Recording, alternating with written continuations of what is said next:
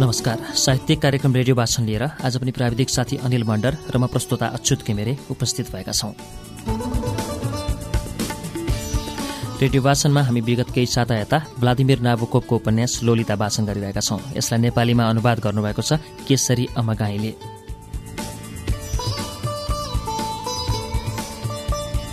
बिसौँ शताब्दीका एक प्रख्यात अमेरिकी कवि कथाकार तथा उपन्यासकार भ्लादिमिर नाबोकोप एक रसियन हुने खाने परिवारमा जन्मेका थिए। सन् अठार सय उनान्सयमा उनको जन्म भएको थियो। उनका पिता रसियन विधानसभाका सदस्य थिए। सन् उन्नाइस सय एक्काइसमा ट्रिनिटी कलेजमा आधुनिक भाषाहरू सिक्दै युरोप बसाइलाई उपलब्धिमूलक बनाउन तल्लीन थिए नाबाकोब बर्लिन र पेरिस शहरमा घुम्दै हिँड्ने यी उपन्यासकार पत्र पत्रिकामा समालोचीय हैसियत राख्ने कविताहरू लेख्दै छपाउँदै गर्ने गर्थे। रसियन भाषामा लेखेका उपन्यास कथाहरू पनि उनले थुप्रै प्रकाशित गरेका छन्। सन् उन्नाइस सयको चालिसको दशकको शुरूआतसँगै नावकोपको जीवनको दोस्रो कालखण्ड शुरू हुन्छ लेखकीय हैसियतले। उनी सन् उन्नाइस सय चालिसमा अमेरिकाको बोस्टन सहरमा बसाइ सरे। भेलेस्ली कलेजमा रुसी साहित्य पढाउँदा पढाउँदै उनले अङ्ग्रेजी भाषामा आफ्नो पहिलो उपन्यास सेवास्ट्रियन युद्धहरूको वास्तविक जीवन प्रकाशित गरे। यसै कथा कविताहरू पनि कैयौं पत्र पत्रिकामा प्रकाशित भए।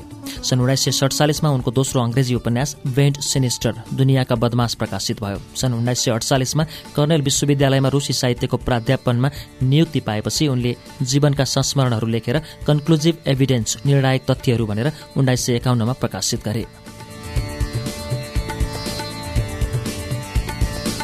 लोलिता यिनको तेस्रो अङ्ग्रेजी उपन्यास हो। विवाद र चर्चाको शिखरमा पुगेको यो उपन्यास सन् उन्नाइस सय पचपन्नमा प्रकाशित भएपछि उनले विश्वविद्यालयको शिक्षण पेसालाई छोडेर पुरै साहित्यिक कार्यका लागि दिने निर्णय गरेका थिए। लोलितापछि नावाकोवले अरू तीन उपन्यासहरू प्रकाशित गरे साथै सन् उन्नाइस सय अन्ठाउन्न र उन्नाइस सय सतहत्तरमा कथा सङ्गालो पनि प्रकाशित गरे। जीवनका पछिल्ला दिनहरूमा नावाकोव रुसी साहित्यिक लेखहरूलाई अङ्ग्रेजीमा अनुवाद गर्दै थिए यसमा उनका छोराले उनलाई सघाउँथे। यसरी साहित्यमा रम्दा रम्दै हराउँदा हराउँदै उनी सन् उन्नाइस सय सतहत्तरमा यस संसारबाट बाटे हराएका थिए। भ्लादिमिर नाबुकोपको उपन्यास लोलिताको चौथो श्रृङ्खला आजको रेडियो भाषणमा प्रस्तुत गर्दैछौ। त्यो प्रस्तुत गर्नु अघि तपाईँ समक्ष नारायण गोपालको आवाजमा यो एउटा गीत राख्दैछु।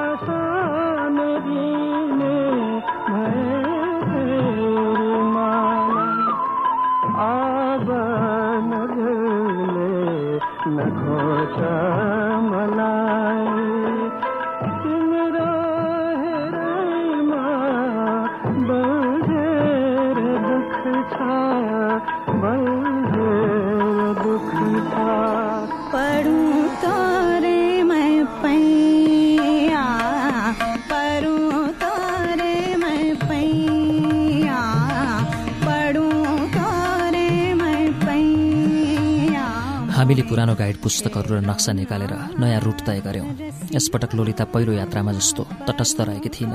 रुट तय गर्नमा उसले निकै रुचि लिएकी थिए खास गरेर नक्सामा घन्टौँ आफ्नो लिपस्टिकले निशान लगाइरहन्थे। कुन सहरमा जाने अनि कुनमा नजाने यसको अन्तिम फैसला उही गर्थे। आइतबार बिहान हामी प्रोफेसरको त्यस घरबाट निस्कँदा मलाई निकै हल्का महसुस भएको थियो।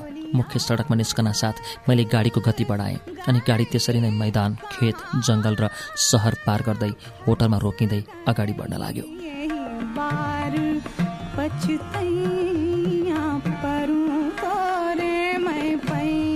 नियमित यात्री भएका कारण हामी न उच्च स्तरको होटलमा बस्थ्यौँ न निम्न स्तरको होटलमा। म डाइरेक्टरी हेरेर ठिक मूल्य र राम्रो सेवा भएको एक न एक होटल पहिले नै छान्दथेँ। तर यसबाट हाम्रो दुर्भाग्य भन्नुहोस् वा मेरो शङ्का थाहा छैन के भएको थियो। मलाई कुनै पनि होटलमा गोप्यता महसुस हुँदैन थियो। सायद आफ्नो मनस्थितिको कारण म हर ठाउँ असुरक्षित महसुस गर्थेँ। सायद कतै ममा लोलिता मेरो आँखा छलेर कुनै अपरिचित व्यक्तिसँग सम्पर्क स्थापित गर्ने प्रयत्न गरिरहेको छे भन्ने शङ्का पनि रहिरहन्थ्यो।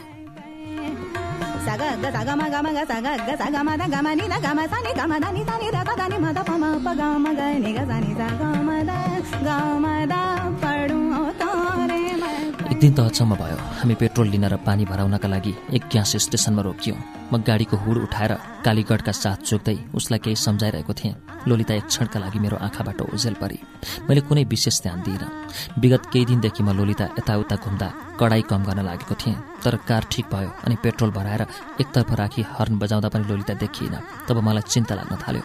म ग्यास स्टेसनको लेखा कक्ष काउन्टरको झ्यालबाट आएको रेडियोको स्वरबाट कान बचाउँदै चारैतर्फ हेर्दै लोलितालाई खोज्दै थिएँ। तब ऊ अचानक कतैबाट टप्की। मैले केही नबताई कहाँ गएँ कि भनेर सोद्धा उसले बाहिर पसलमा लगाइएको साइनबोर्डतर्फ देखाउँदै भनी पहिला बाथरुम गएको थिएँ अनि अगाडिको पसलमा गएको थिएँ।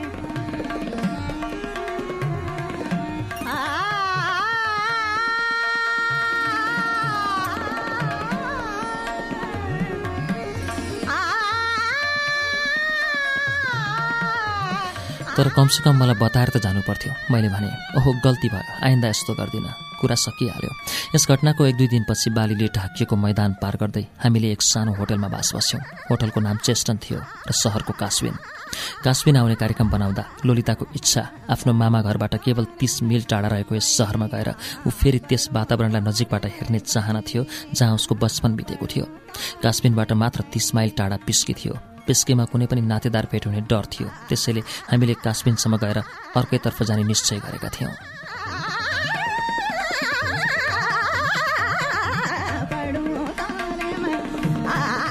भोलिपल्ट बिहान मैले कार्यक्रम मुताबिक उसँग घुम्नका लागि भन्दा उसले आफ्नो स्वास्थ्य ठिक नभएको बताए केटीको कुरा हो तपाईँलाई सोध्नु आवश्यक छैन। यदि थाहा पाउनु भएको छ भने पनि चुप रहनुपर्छ।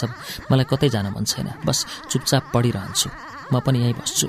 हुँदैन तपाईँ बजार जानुहोस् अनि मेरो लागि फलफुल ल्याउनु। म ती मान्छेहरूमध्ये एक हुँ जो मौका मिल्दा पैदल हिँड्न पनि निकै मन पराउँछन्। फर्कन कुनै हतार थिएन अनि बजार पनि पहाडमा रहेको हाम्रो होटलबाट लगभग एक माइलको दूरीमा थियो। त्यसैले मैले टहल्दै बजार जाने निश्चय गरेँ।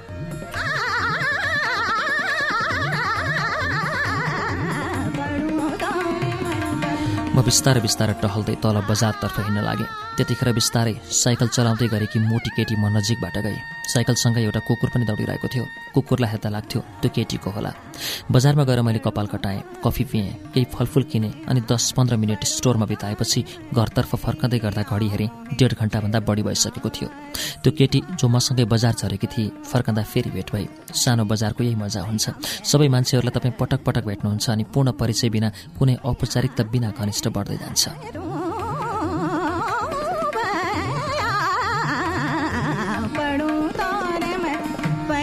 मध्याह भएको थियो। बाटोमा एक पार्कमा आमाको काखबाट भुइँमा राखिदिँदा रुँदै गरेको एक दुई तिन वर्षको बच्चालाई देखेँ। उस सायद सानो भाइलाई दुध खुवाउनका लागि आमाले उसलाई काखबाट किन पन्छाइन भनेर चिच्चाइरहेको थियो।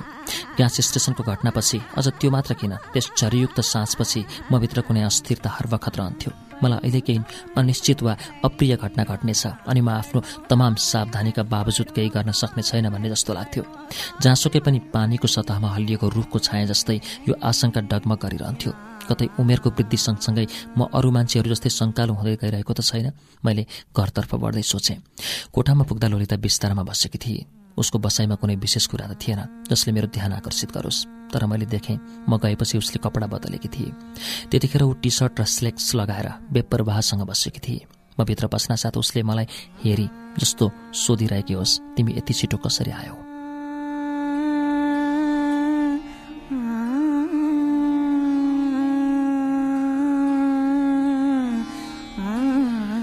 उसको नजिक गएर थाहा पाएँ ऊ अझैसम्म नुहाएकी छैन। अनि पछिल्लो एक घन्टामा सायद उसले दुई चार पटक लिपस्टिक लगाएकी थिए। रातो लिपस्टिकको तल उसको हल्का पहेँलो दाँत रेशमी धागोमा टाँसिएको हात्ती दाँतको टुक्रा जस्तै चम्किरहेको थियो।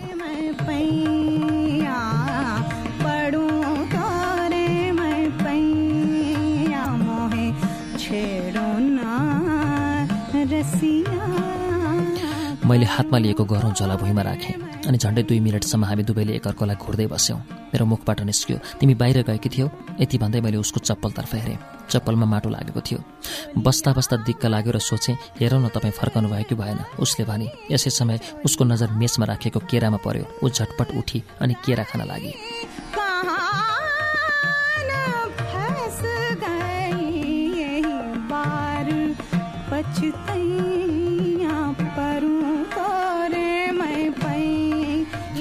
मलाई के शङ्का हुन सक्थ्यो? अनि हुन्थ्यो पनि किन? कुनै प्रमाण थिएन। म चुपचाप उभिएर सोचिरहेँ तर थाहा छैन किन मेरो मन मान्दैन थियो।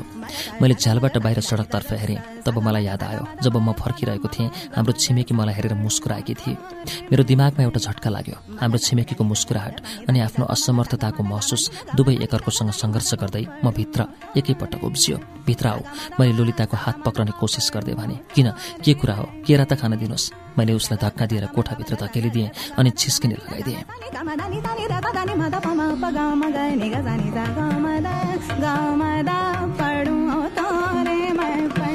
कोठामा हल्का अँध्यारो थियो। मैले उसको कमिजको बटन खोल्ने प्रयास गरेँ। टाकमा अलिक बेर लागेपछि मैले हल्लाएर कमिज च्यातिदिएँ अनि उसको पेन्ट भित्री कट्टु ब्रेसियर सबथोक एक एक गरेर सुकुलमा झर्न लाग्यो। म आफ्नो शङ्का साबित गर्नका लागि प्रमाण खोजिरहेको थिएँ तर विकट ठाउँमा हावामा सुँगदै फट्किएको सिकारी कुकुर जस्तै मसँग मात्र शङ्का थियो। सबुत थिएन। सायद गन्ध निकै हल्का थियो अनि म थाकेको थिएँ। राति सुत्नु पूर्व मैले आफ्नो बत्तीस बोरको पेस्तोल बाक्साबाट निकालेर ओभरकोटको खल्तीमा राखेँ।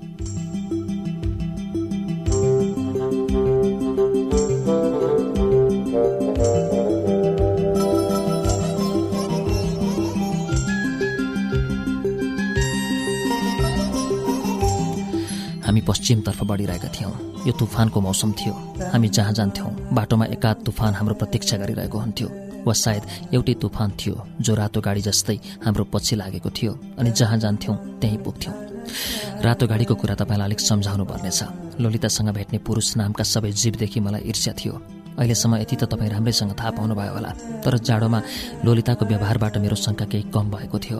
म ऊमाथि पहिलाभन्दा बढी विश्वास गर्थेँ र उसलाई आवत जावतको निकै स्वतन्त्रता दिन्थेँ। यहाँ यी सब कुराहरूको उल्लेख तपाईँलाई अनर्गल लागिरहेको होला। ठिकै पनि हो। अँ त म रातो गाडीको बारेमा बताइरहेको थिएँ। काश्मीरबाट अगाडि बढेपछि एउटा रातो रङको गाडी सदा हाम्रो पिछा गरिरहेको मैले नोट गरेको थिएँ। हामी जहाँ जान्थ्यौँ कारको ऐनामा एक रातो रङको धमिलो दब्बा झल्याक चुलुक भइरहन्थ्यो। कुनै जासुस हाम्रो पिछा गरिरहेको थियो जस्तो लाग्थ्यो।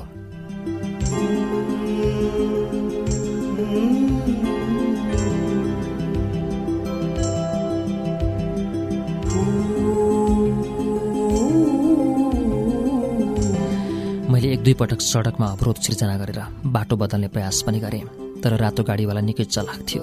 को हुन सक्छ? म स्टेरिङमा बस्दै अक्सर सोच्थेँ कतै म जस्तै अर्को प्रेमी त लोलिताको पिछा गरिरहेको थिएन। फेरि नातेदार मैले लोलितासँग के गरिरहेको छु भनेर हेर्नका लागि हाम्रो पछाडि जासुस त लगाएका छैनन्।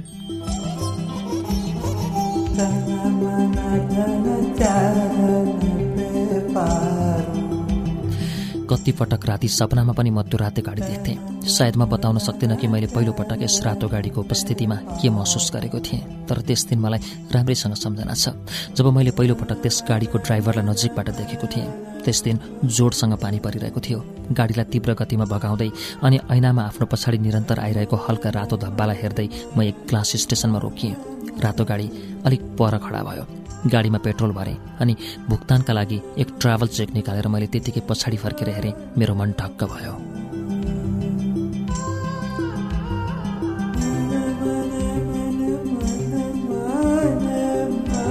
एक हट्टाकट्टा व्यक्ति आफ्नो तालो खुइले टाउको केही झुकाउँदै लोलितासँग कुरा गरिरहेको थियो। लोलिताको हावामा हातको भाउ लगाएर आँखा नचाउँदै फटाफट बोलिरहेको ढङ्ग देखेर ती दुवै कुनै गम्भीर विषयमा कुराकानी गरिरहेका थिए जस्तो लाग्थ्यो। यति मात्र होइन टाढाबाट हेर्ने कोही पनि व्यक्ति एक नजर लगाउन साथ उनीहरू पहिलोपटक नभेटेर निकै दिनदेखि परिचित थिए भने लख काट्न सक्थ्यो। मैले हेर्दा हेर्दै उसको टाउको हल्लायो अनि पछाडि फर्केर रातो गाडीतर्फ हेर्न लाग्यो। मैले ध्यान दिएर हेरेँ। लाग्यो रातो गाडीतर्फ बढेको यो मान्छे मेरो एउटा काकासँग मिल्दोजुल्दो छ।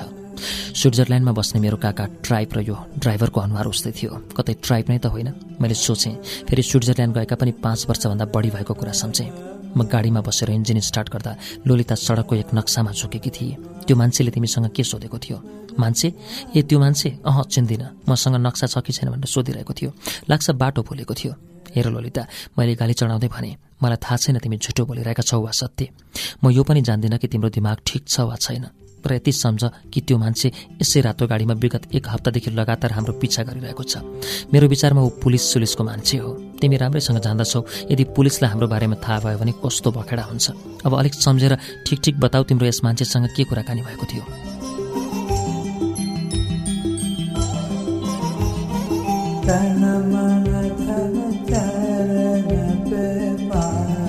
हाँसी यदि यो मान्छे साँच्चै पुलिसको हो भने किन डराउनु पर्यो? डराउँदा त उसको शङ्का बढ्नेछ। ऊ के सोधिरहेको थियो? सोधिरहेको थियो यदि तपाईँले भनेअनुसार ऊ पुलिसमा छ भने उसलाई सबै आफै थाहा हुनु पर्यो। लोलिताले मुस्कुराउँदै भने मैले बुझेँ मेरो मजाक उडाउँदैछ। तर यो लड्ने अवसर थिएन। मैले उसलाई देखेको छु। अचम्मै छ उसको अनुहार। मेरो एक नातेदारसँग मिल्छ। मैले सायद तिमीलाई स्विट्जरल्यान्डमा बस्ने काका ट्राइबको बारेमा केही बताएको छैन। हुनसक्छ ऊ ट्राइब नै होस्। यदि म तपाईँको ठाउँमा हुन्थेँ भने ओहो त्यो हेर्नुहोस्। अब एक मिनटमा सबै नौ जिरो जिरो शून्यमा बदलिन्छ। म सानो सदा सोच्थेँ यदि आमाले गाडीलाई पछाडितर्फ चलाउन सुरु गरिदिनु भयो भने शून्य फेरि नौमा पुग्नेछ। उसले कुरा मोड्नका लागि मेरो ध्यान गाडीको मिटरतर्फ तान्न खोजे।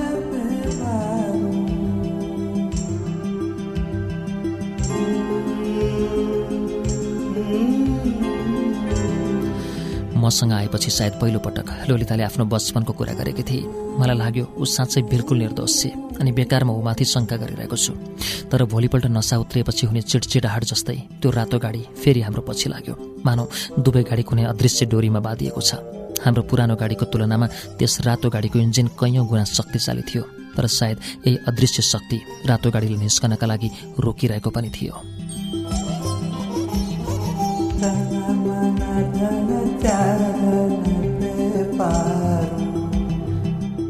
लगभग साढे चार बजे भगवानको दयाबाट एक सानो बजार बाहिर त्यस रातो गाडीबाट हाम्रो पिण्ड छुट्यो।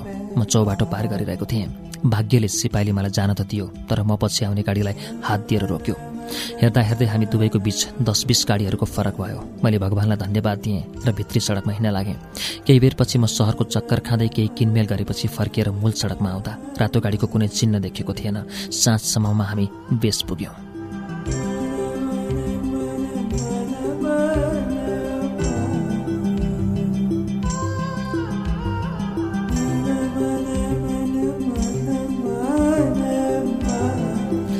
बेसमा त्यस साँझ खाना खाएपछि मान्छेहरूको कुराकानी सुनेर सहरमा एक ठूलो महत्त्वपूर्ण नाटक प्रदर्शन हुन लागेको थाहा पाएँ। कुनै काम थिएन। म र लोलिता नाटक हेर्नका लागि गयौँ। नाटकको प्लट त मलाई स्मरण छैन। मात्र यति सम्झना छ कि नाटकमा रङ्गी बिरङ्गी कपडा पहिरेका सातजना साना साना केटीहरू थिए जसको काम इन्द्रधनुष बनाउनु थियो। नाटकमा दुई तिन पटक इन्द्रधनुष बनाइयो अनि दुई तिन पटक म यी केटीहरूलाई हेरेर मजा लिँदै रहेँ।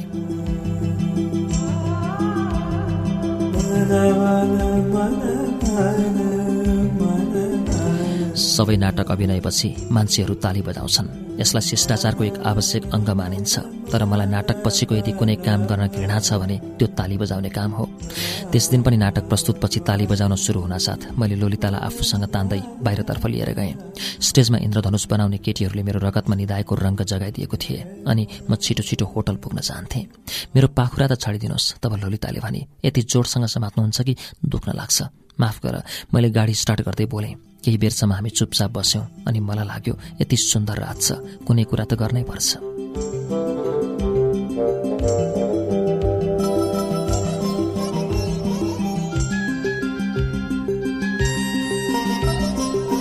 यो बिबिएन पनि कुनै विशेष आइमाई हो जस्तो छ। म नाटकको लेखक बिबिएन क्लेयरको बारेमा कुराकानी गर्दै बोले लेखक कुनै प्रसिद्ध व्यक्ति नै होला जहाँ संयोजकले टिकटमा अरू कसैको नाम छाप्नको सट्टा उसैको नाम छापेको थियो। कति पटक त तिमी यस्तो कुरा गर्न लाग्छौ कि मलाई अचम्म लाग्छ लोलिता गाडीको पछिल्लो सिटमा बस्दै बोली बिबिएन क्लेयर एक लेखक नभएर दुई व्यक्ति हो बिबिएन आइमाई हो र क्लेयर पुरुष यसपछि होटल पुग्दासम्म हामी दुईमा कुनै कुराकानी भएन।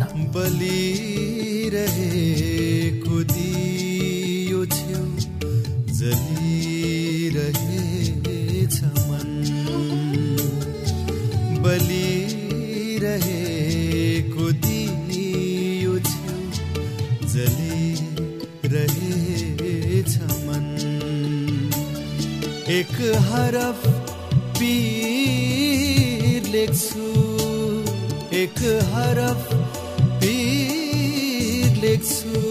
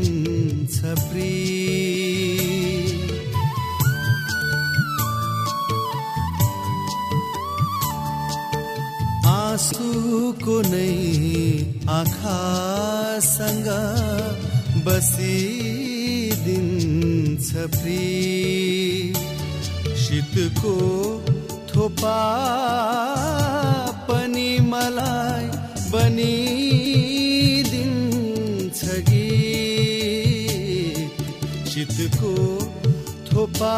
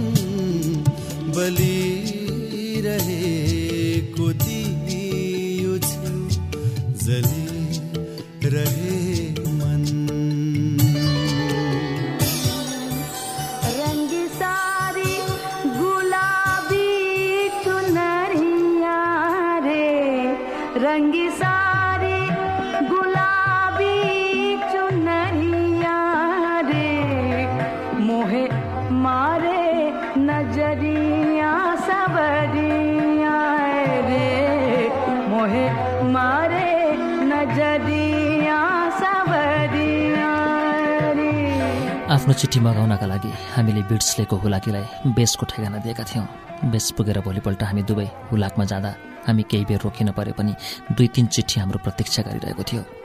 मलाई आफ्नो चिठीको बारेमा त सम्झना छैन तर चिठी खोलेर पढेको थिएँ।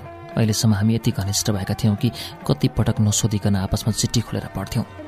मोनाले लेखेकी थिए नाटक सफल रह्यो सबैले हाम्रो स्कुलको तारिफ गरे।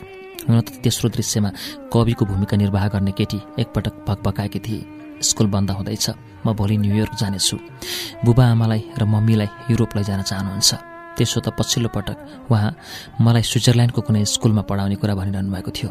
लाग्दछ यसपटक उहाँ आफ्नो मनको कुरा पूरा गर्नुहुनेछ। तिमी बिट्सले फर्काँदा हाम्रो भेट नहुन सक्छ। तैपनि चिठी लेख्दै रहनु। म न्युयोर्क पुग्न साथ तिमीलाई अर्को चिठी लेख्नेछु। मारे नजरिया सबरिया चिठी पढेर खल्तीमा राखेपछि मैले अगाडि कम्पाउन्डमा लोलितातर्फ हेरेँ। लोलिता त्यहाँ थिएन। केही बेर पहिला लोलिता पर्यटनको सूचना पढ्दै चुइङ्गम चपाउँदै यहीँ उभिएकी थिए। मैले चारैतर्फ नजर दौडाएँ। लोलिता कतै थिएन। म हतारसँग बाहिर निस्केँ। कि तिमीले सेतो फ्रक लगाएकी कुनै केटीलाई यहाँबाट जाँदै गरेको देख्यौ? मैले सडकमा झाडु लगाउँदै गरेको एक कुप्रो बुढोसँग सोधेँ। देखेँ उसले भन्यो कतातर्फ गई? यो त म जान्दिनँ। भनेर ऊ फेरि आफ्नो काममा जुट्यो। म हतारसँग अगाडि बढेँ। आखिर ऊ गई नै होली। मैले आफैसँग भने यसै समय मलाई सुर्तीको तलतल लाग्यो। मैले खल्तीमा हात कुसारेँ चुरोट त थियो तर सराई थिएन। थोरै समयका लागि मैले चुरोट पिउने विचार गरेँ।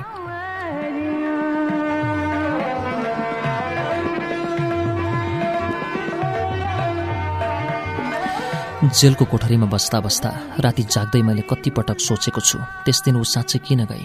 ऊ केही बेरपछि किन फर्केर आई? के उसलाई कारमा रहेको नयाँ कपडा यति मन परेको थियो कि ऊ मात्र ती कपडाका लागि रात दिन मेरो चङ्गुलमा फसिरहने सहन गर्न सक्थे।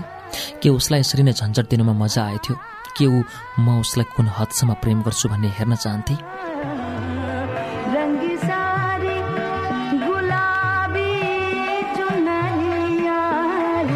तर यो त सब पछिको कुरा हो। त्यस बखत लागेको थियो ललिता जुन फैसलालाई यति समयदेखि टालिरहेकी थिए त्यो आज बिहान भएको छ। र म अब सहरमा बिल्कुल एक्लो रहेको छु। मेरो उद्देश्य हिँड्दै मैले हुलाक कार्यालयको अगाडि रहेको चलचित्र भवनतर्फ हेरेँ। रङ्ग बिरङ्गको विज्ञापन लगाइएको थियो।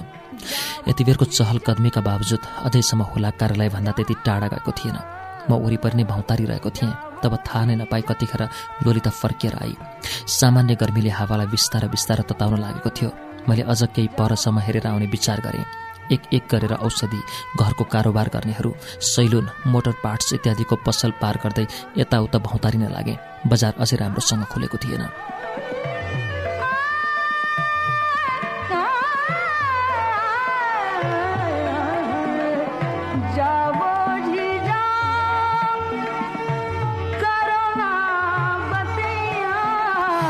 अर्धनिन्द्रित बजारबाट हुलाकतर्फ फर्कँदा मैले एउटा पुलिस देखेँ। त्यस पुलिससँग दिवानजी मेरी छोरी हराई थानेदार साहब मेरी छोरी भागी भनौँ कि भन्ने लाग्यो। तर त्यस पुलिसको दुर्गन्धी मोजा अनि आफ्नो सफा कपडाले इरादा बदलियो।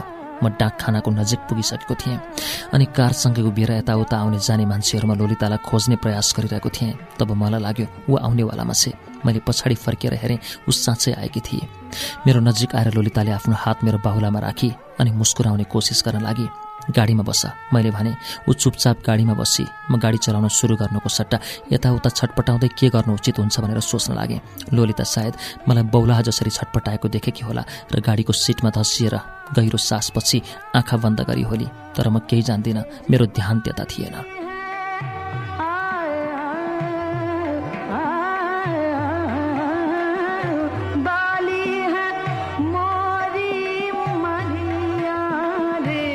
ऊ कारबाट ओर्लिएर मेरो नजिक आएपछि मलाई थाहा भयो। केही बेरपछि लोलिताले भनिरहेकी जस्तो लाग्यो। हिँड्दै गएको थिएँ। कहाँ? बजार हेर्न। कोसँग? बिर्चलेकी एक साथी भेटेकी थिएँ? कुन साथी? म तिम्रो सबै साथीको नाम जान्दछु। त्यो केटी मेरो कक्षामा थिएन। केही छैन। मसँग स्कुलको सबै केटीहरूको नामको सूची छ। ऊ हाम्रो स्कुलमा पनि थिएन। बजारमा कतै बस्थे। उसको नाम बताऊ। मसँग बिट्सलेको डाइरेक्टरी छ तर म उसको पुरा नाम जान्दिनँ। कति जान्दछु त्यति बताऊ। उसको र मेरो नाम एउटै हो। सब उसलाई डौली भन्दथे ए कुरा यो हो। ठिकै छ। मैले घडी हेर्दै भने तिमी झन्डै अठाइस मिनटसम्म हरायो। दुवै डौली कहाँ गएका थियौ? उसले भने हामीहरू एक ड्रग स्टोरमा गएका थियौँ। के गर्न? कोका कोला पिउन। राम्रोसँग याद गर। उसले कोका कोला पिएकी थिए मैले एक गिलास पानी। उसले भने तिमीलाई कुनै याद छ? तिमी कहाँ गएकी थियौ? छ। त्यसो भने हिँड। एकछिन पर्खनुहोस् मेरो विचारमा कुनै कुनाको आसपास थियो। म हिँड्ने लागेको थिएँ। लोलिताले ओट टोक्दै भने म जान्न। बदमासी गरेर के फाइदा? तपाईँ त्यसै दुःख दिँदै हुनुहुन्छ। ठिक छ हामीले कोका कोला पिएनौँ। हामी आपसमा खालि कुराकानी गर्दै सोकेसमा राखिएको फेसन मोडल हेरिरहेका थियौँ। कुन चाहिँ सोकेसमा? म बजारबाट नै आउँदैछु। सारा पसल बन्द छ। तैपनि तिमी भन्छौ भने फेरि जाउँ ल हेर। हेर्न जाउँ। लोलिता निरुत्तर भएकी थिए। ऊ त्यसरी नै उभिरहेकी थिए।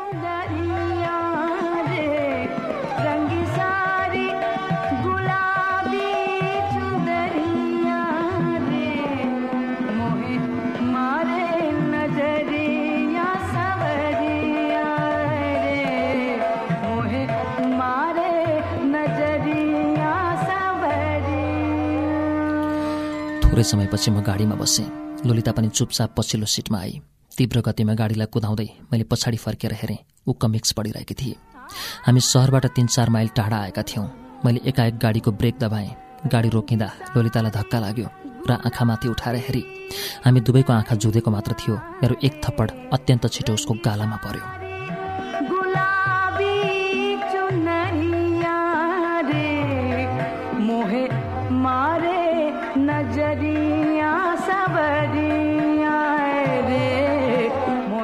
एक दुई मिनटसम्म त ऊ स्तब्ध भएर मतर्फ हेरिरहे अनि हत्केलामा मुख लुकाएर सुक सुकाउँदै रुन लागे।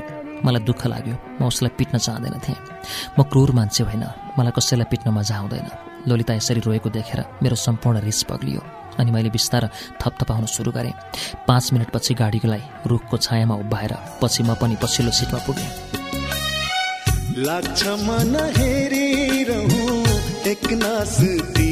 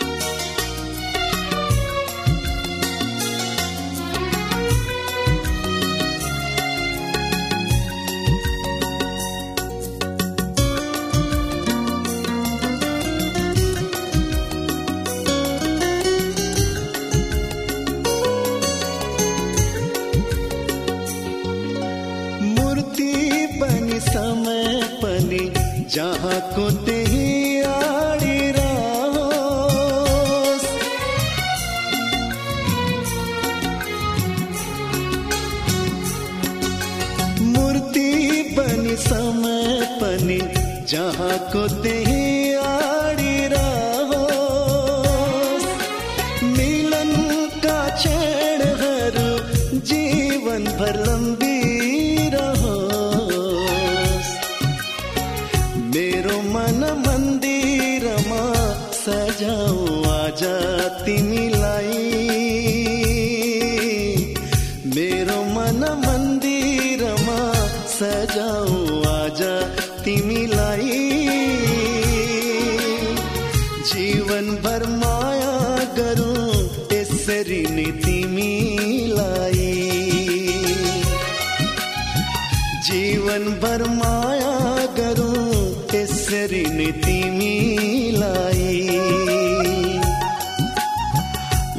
लाग्छ हेरी रहू।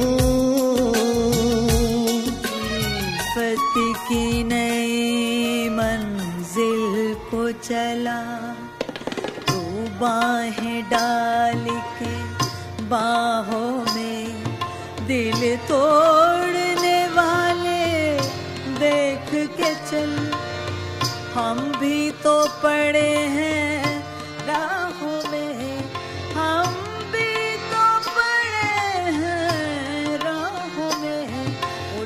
दिनसम्म हाम्रो पिछा गरिन बन्द भयो भन्ने लाग्यो। जब सयौँ माइल पार गर्दा पनि टाढा टाढासम्म रातो गाडीको कुनै सङ्केत देखिएन। मैले आफैलाई सम्झाएँ।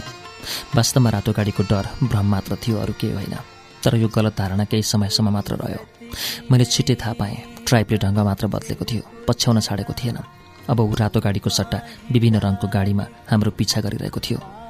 ऊ हरेक स्टेसनमा गाडी बदल्थ्यो। खैरो रङ उसको मनपर्ने रङ हो जस्तो लाग्थ्यो। अक्सर देख्दा खैरो रङको सेभरलेट खैरो रङको डौज खैरो रङको सिडान खैरो रङको कार हाम्रो पिछा गरिरहेको छ।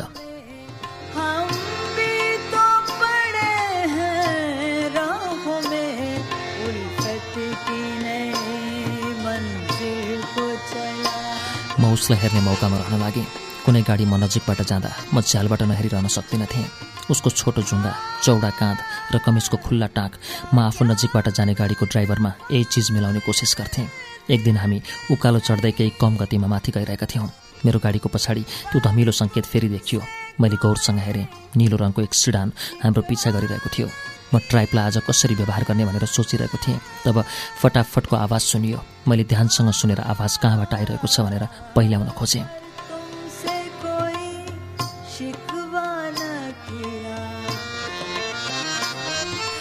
सायद टायर पङ्चर भएको छ। पछाडिबाट लोलिता यसरी मुस्कुराउँदै भने जस्तो पङ्चर नभएर कुनै पाल्तु बिरालोले बच्चाको नाम दिएको हो। मैले गाडी रोकेँ। ऊ हात बाँधेर त्यसरी नै बसिरहे। मैले बाहिर निस्केर हेर्दा टायरको खराबीले आवाज निस्केको पाएँ। यसै समय मेरो दृष्टि पछाडि सडकतर्फ पुग्यो। मैले ट्राइप हाम्रो गाडीदेखि लगभग पचास गज पछाडि गाडीलाई रोकेर बसेको थियो।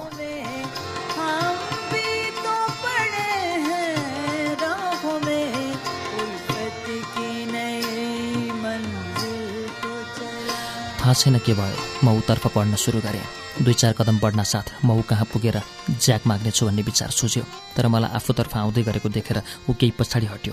यत्तिकैमा एउटा ट्रक आवाज निकाल्दै नजिकबाट गयो। ट्रकको आवाज सेलाउन नपाउँदै मैले कुनै गाडीको इन्जिन स्टार्ट भएको आवाज सुने। म आफ्नो गाडीबाट लगभग बिस गज टाढा आएको थिएँ। ड्राइभको गाडीको इन्जिन बन्द थियो। यो इन्जिनको आवाज कहाँबाट आयो? म डराएर एकाएक पछाडि फर्किएँ। देखेँ लोलिता हाम्रो गाडीको स्टेरिङमा बसेकी छे र गाडी बिस्तार बिस्तार अगाडि बढाउँदैछ।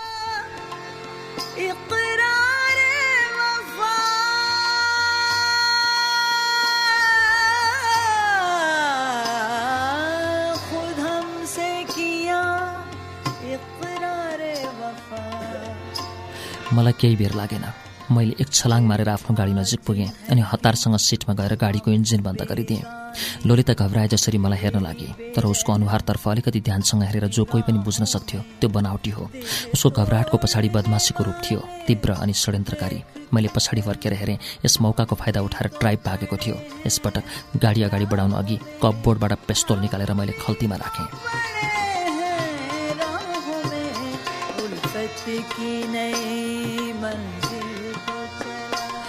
हाम्रो आउँदो सहर कोलोराडो थियो अनि होटल च्याम्पियन। लोलिता टेनिस खेल्न निकै मन पराउँथे। उसलाई टेनिस आएथ्यो भने यदि म उसको प्रेमी नभएर उसको टेनिस प्रशिक्षक कोच हुन्थेँ भने उसलाई अमेरिकाको च्याम्पियन बनाइदिन्थेँ। हामीले खेल सुरु गरेको पन्ध्र मिनट भएको थियो होला। तब एक रातो कपाल भएको केटा र एक गोरी केटी हाम्रो खेल हेर्दै टेनिस कोर्ट नजिक आएर उभिए। केटाको उमेर पच्चिस वर्ष र केटीको बिस वर्षको होला। दुवैले आफ्नो हातमा टेनिसको बल समातेका थिए। मैले उनीहरूतर्फ हेरेँ र फेरि खेल्न लागेँ।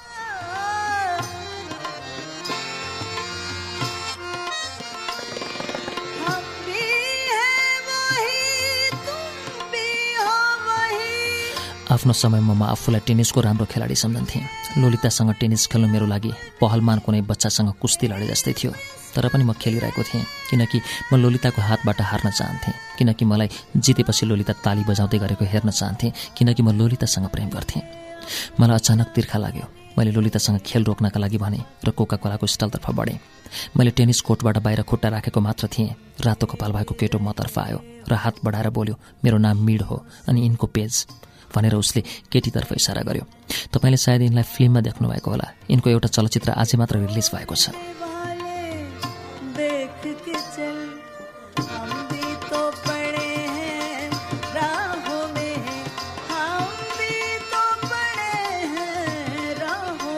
मैले पालै पालो मिड र पेजतर्फ एकापटक हेरेँ। पेज त्यस्तै थिए जस्तो तमाम सुन्दर आइमाई हुन्छन्। स्लिम र कामुक म सोचिरहेको थिएँ छ भनौँ कि छैन भनौँ तब पछाडिबाट कसैको आवाज आयो हम्बट महोदय मैले पछाडि मोडेर हेरेँ होटलको एउटा नोकर हात हल्लाउँदै मतर्फ आइरहेको थियो।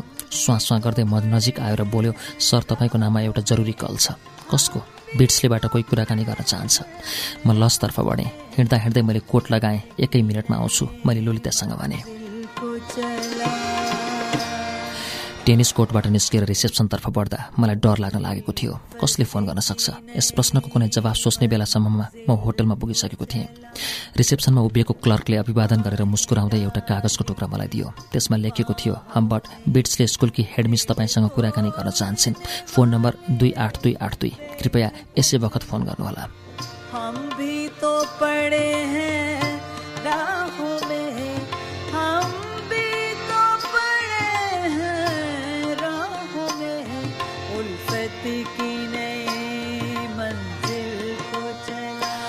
बिस मिनटसम्म टेलिफोन बुथमा बसेर बाहिर आउँदा मेरो अगाडि चारवटा कुरा स्पष्ट थियो। पहिलो दुई आठ दुई आठ दुई बिट्सलेको नम्बर थिएन। दोस्रो स्कुलको प्रिन्सिपल लन्डन गएकी थिए। तेस्रो बिट्सलेमा यो कसैलाई थाहा थिएन कि म कोलोराडोको च्याम्पियन होटलमा बस्छु। चौथो त्यसैले यो फोन कुनै मान्छेले मलाई उल्लु बनाउनका लागि गरेको थियो।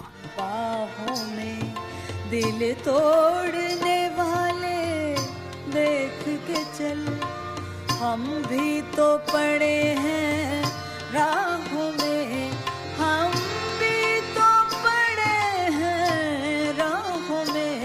आफ्नो निष्कर्ष जाँच्नका लागि मैले क्लर्कबाट एक्सचेन्जलाई फोन गराएँ। सोधपुछ गर्दा जवाफमा पछिल्लो आधा घन्टामा बिट्सलेबाट होटलको नाममा कुनै फोन नआएको पाइयो। टेनिस खेल पुनः सुरु गर्नका लागि म टेनिस कोर्टतर्फ फर्कन लागेँ। फेरि सिधै टेनिस कोर्टमा नगएर दुई मिनट शौचालयमा लगाएर बाहिर निस्केँ। एक ठुलो पेग हातमा समातेर म तल हेरिरहेको थिएँ। मेरो नजर खेल्दै गरेकी लोलितामाथि पर्यो।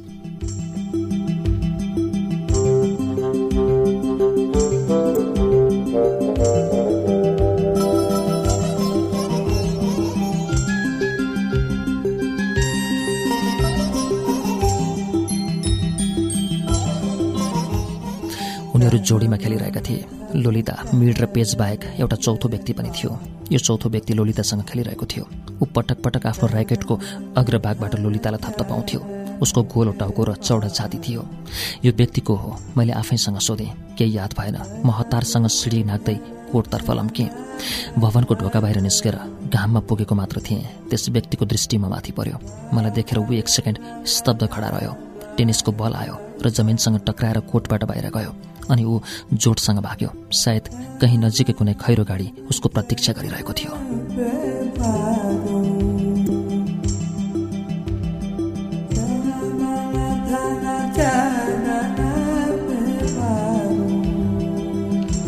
जब म आएँ तिनैजना कोर्टमा यताउता छरिएको बल एकत्रित गरिरहेका थिए। मिड त्यो व्यक्ति को थियो? मैले सोधेँ। मिड र पेज दुवैले मतिर हेरेँ तर केही बोलेनन्। टाउको हल्लाएर पुनः यताउता हेर्न लागे। म लोलितासँग पनि यही सवाल सोध्न लागेको थिएँ। उसले टेनिसको बल मलाई दिँदै मेरो कोटको बाहुला समातेर भनी गर्मी भएको छ। आउनुहोस् स्विमिङ पुलतर्फ जाउँ।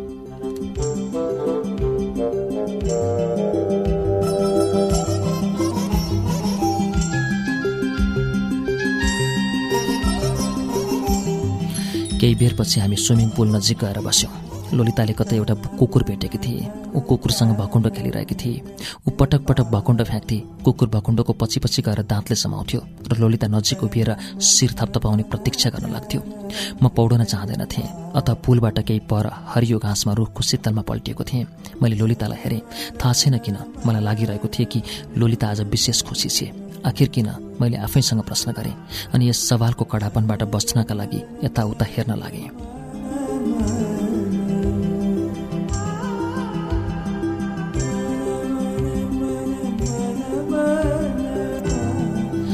अचानक मैले देखेँ स्विमिङ पुल नजिक लोलिताभन्दा केही पर एउटा मान्छे रुखको छायामा उभिएको थियो।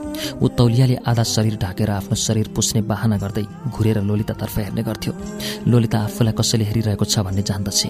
रुखको छायामा ढाकिएको यो व्यक्तिको शरीरको रङ केही उज्यालो केही कालो वर्णको थियो। लोलिता अझै पनि कुकुरलाई बल फ्याँकेर अगाडि बढाउँदै हाँस्दै छे तब ताली बजाउँदा बजाउँदा एक क्षणका लागि मात्र एक क्षणका लागि त्यस व्यक्तितर्फ हेर्छे।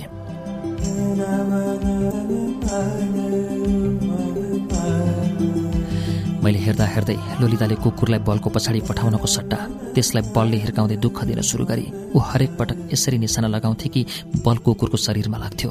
स्पष्ट थियो उसलाई यस खेलमा निकै मजा आइरहेको थियो। लोलिता कुकुर र यस अपरिचिततर्फ हेर्दै गरेको म हलचल नगरी बसेको थिएँ। तब सायद त्यस व्यक्तिले मलाई देख्यो। उसको हातबाट तौलिया छुटेर भुइँमा खस्यो। मैले हेरेँ केही याद गरेर चिने ऊ ट्राइफ नै थियो। तब लोलिता हाँसी कुकुर जोडसँग भुक्यो ट्राइब फर्केर छिटछिटो हिँड्दै रुखहरूको पछाडि हरायो। उसको तौलिया त्यहीँ छुटेको थियो। लोलिता चुपचाप पल्टिएकी थिए। कुकुर दाँतमा भकुण्डो च्यापेर ऊ नजिक उभिएको थियो ताकि खेल फेरि सुरु होस् तर हेर्ने व्यक्ति गइसकेको थियो अनि लोलिताका लागि नाटक गर्ने सारा इच्छा मरेको थियो।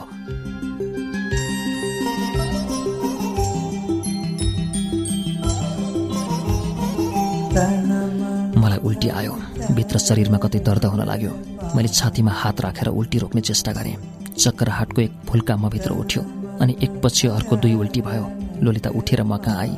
सायद उसलाई करुणा जागेको थियो। सायद ड्राइभ गएबाट ऊ खाली भएकी थिए। यिनलाई कहिलेकाहीँ यस्तो भइरहन्छ। मैले आवाज सुने। लोलिता मलाई उल्टा गरेको देखेर नजिकैबाट उठेर आएकी एक अद्वैंसे महिलासँग भनिरहेकी थिए। होटलका केही कर्मचारीले मलाई उठाएर कोठामा लगे।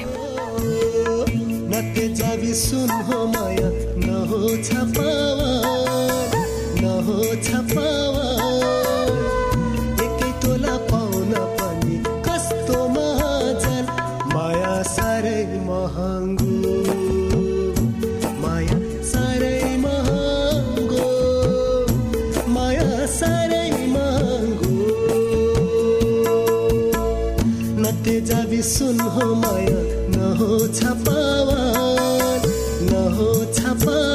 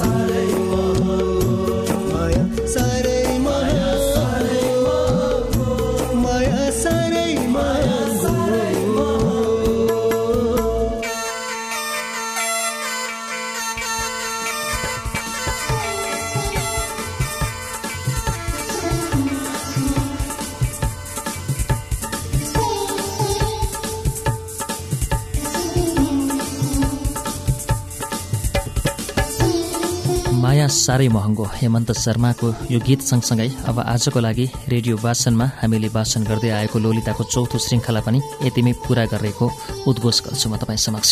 चार भागसम्म आइपुग्दाखेरि हामीलाई श्रोताका निकै माया ममताहरू प्राप्त भएका छन् र हाम्रो हौसला बढेको छ। अब आउने हप्ता लोलिताको अन्तिम श्रृङ्खला रहनेछ।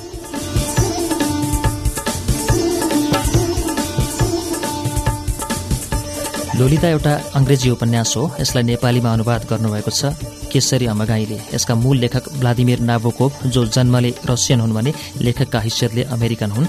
लोलिता उपन्यास विश्व प्रख्यात उपन्यास हो जसको संसारभर करोडौं प्रति बिक्री भइसकेको छ। विश्वका प्रसिद्ध र विवादास्पद उपन्यासहरूमध्ये यसको स्थान प्रमुख छ। विश्व शताब्दीका एक प्रख्यात अमेरिकी कवि कथाकार तथा उपन्यासकार भ्लादिमिर नाबोकोभ एक रसियन हुने खाने परिवारमा जन्मेका थिए। उनको जन्म सन् अठार सय भएको थियो। उनका पिता रसियन विधानसभाका सदस्य थिए।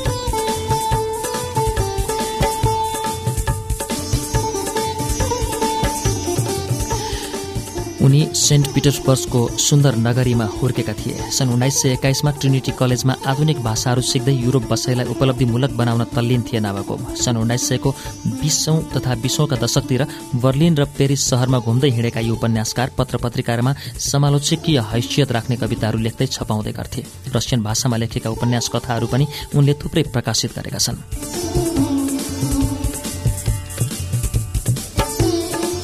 सन् उन्नाइस सयको चालिसको दशकको शुरूआतसँगै नाबाकोपको जीवनको दोस्रो कालखण्ड शुरू हुन्छ लेखकीय हैसियतले। उनी सन् उन्नाइस सय चालिसमा अमेरिकाको बोस्टन सहरमा बसाइ सरे। बेलेस्ली कलेजमा रुसी साहित्य पढाउँदा पढाउँदै उनले अङ्ग्रेजी भाषामा आफ्नो पहिलो उपन्यास सेवात्सियन युद्धहरूको वास्तविक जीवन प्रकाशित गरेका थिए। यही कथा कविताहरू पनि कैयौं पत्र पत्रिकामा उनका प्रकाशित भएका छन्। सन् उन्नाइस सय सडचालिसमा उनको दोस्रो अङ्ग्रेजी उपन्यास बेन्ड सेनिस्टर दुनियाँका बदमास प्रकाशित भयो। सन् उन्नाइस सय अडचालिसमा कर्नेल विश्वविद्यालयमा रुसी साहित्यको प्राध्यापनमा नियुक्ति पाएपछि उनले जीवनका संस्मरणहरू लेखेर कन्क्लुजिभ एभिडेन्स निर्णायक तथ्यहरू भनेर उन्नाइस सय प्रकाशित गरेका थिए। लोलिता उनको तेस्रो अङ्ग्रेजी उपन्यास हो। विवाद र चर्चाको शिखर पुगेको यो उपन्यास सन् उन्नाइस सय पचपन्नमा प्रकाशित भएपछि उनले विश्वविद्यालयको शिक्षण पेसालाई छोडेर पुरै साहित्यिक कार्यका लागि दिने निर्णय गरेका थिए। सामाजिक रूपमा अस्वीकार्य सम्बन्धको व्याख्या गर्दै लेखिएको यो उपन्यासले हम्बर्टको आफ्नी झड्केली छोरीप्रतिको यौन उत्तेजक भावको व्याख्या गरेको छ। यसमा एउटी बाह्र वर्षकी किशोरी लोलिता र एउटा बुढो प्राध्यापक सम्बन्ध वास्तवमै अचम्म लाग्दो छ। लोलिताले तत्कालीन निकट भविष्यमा युरोपेली समाजमा खुल्न लागेको यौनवादी समाजको बिहानीको झल्को दिएको छ। यौनको चर्चा गर्नु र यौनजनित कुराको लेखनले सन् उन्नाइस सयको साठी र सत्तरीको दशकमा निकै उच्चता हासिल गरेको देखिन्छ।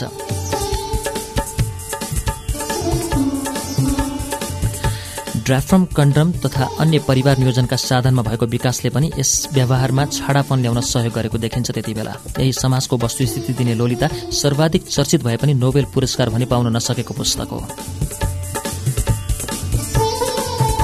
लोलितापछि नाबाकोभले अरू तीन उपन्यासहरू प्रकाशित गरे साथै सन् उन्नाइस सय अन्ठाउन्न र सन् उन्नाइस सय सतहत्तरमा कथा सङ्गालो पनि प्रकाशित गरे। जीवनका पछिल्ला दिनहरूमा नाबाकोभ रुसी साहित्यिक लेखहरूलाई अङ्ग्रेजीमा अनुवाद गर्दै थिए यसमा उनका छोराले उनलाई सघाउँथे। यसरी साहित्यमा रम्दा रम्दमी हराउँदा हराउँदै उनी सन् उन्नाइस सय सतहत्तरमा यस संसारबाट विदा लिएका थिए। हवस् श्रोता आजको लागि कार्यक्रम रेडियो वाचन यति नै। हाम्रो कार्यक्रम कस्तो लाग्दैछ तपाईँका प्रतिक्रियाको हामीलाई प्रतीक्षा रहन्छ। हाम्रो कार्यक्रमको ठेगाना हो कार्यक्रम रेडियो वाचन HBC ninety four FM post box number आठ नौ सात चार सिपिसी चौरानब्बे काठमाडौँ नेपाल। र यदि इमेल मार्फत आफ्नो प्रतिक्रिया दिन चाहनुहुन्छ भने हाम्रो इमेल ठेगाना हो जिएचआईएमआईआरई एसिएचवाइयुटी at the rate जिएमएआइएल dot COM अर्थात् Ghimire Achyut at the rate of Gmail dot कम एक सय चालिस पृष्ठ रहेको भ्लादिमिर नाबोकोपको उपन्यास लोलिताको अन्तिम श्रृङ्खलाको वाचन अर्को हप्ताको रेडियो वाचनमा हुनेछ। तबसम्मको लागि प्राविधिक साथी अनिल मण्डल र म अच्युत घिमिरे पनि विदा माग्छौ। आज्ञा दिनुहोस्। नमस्कार।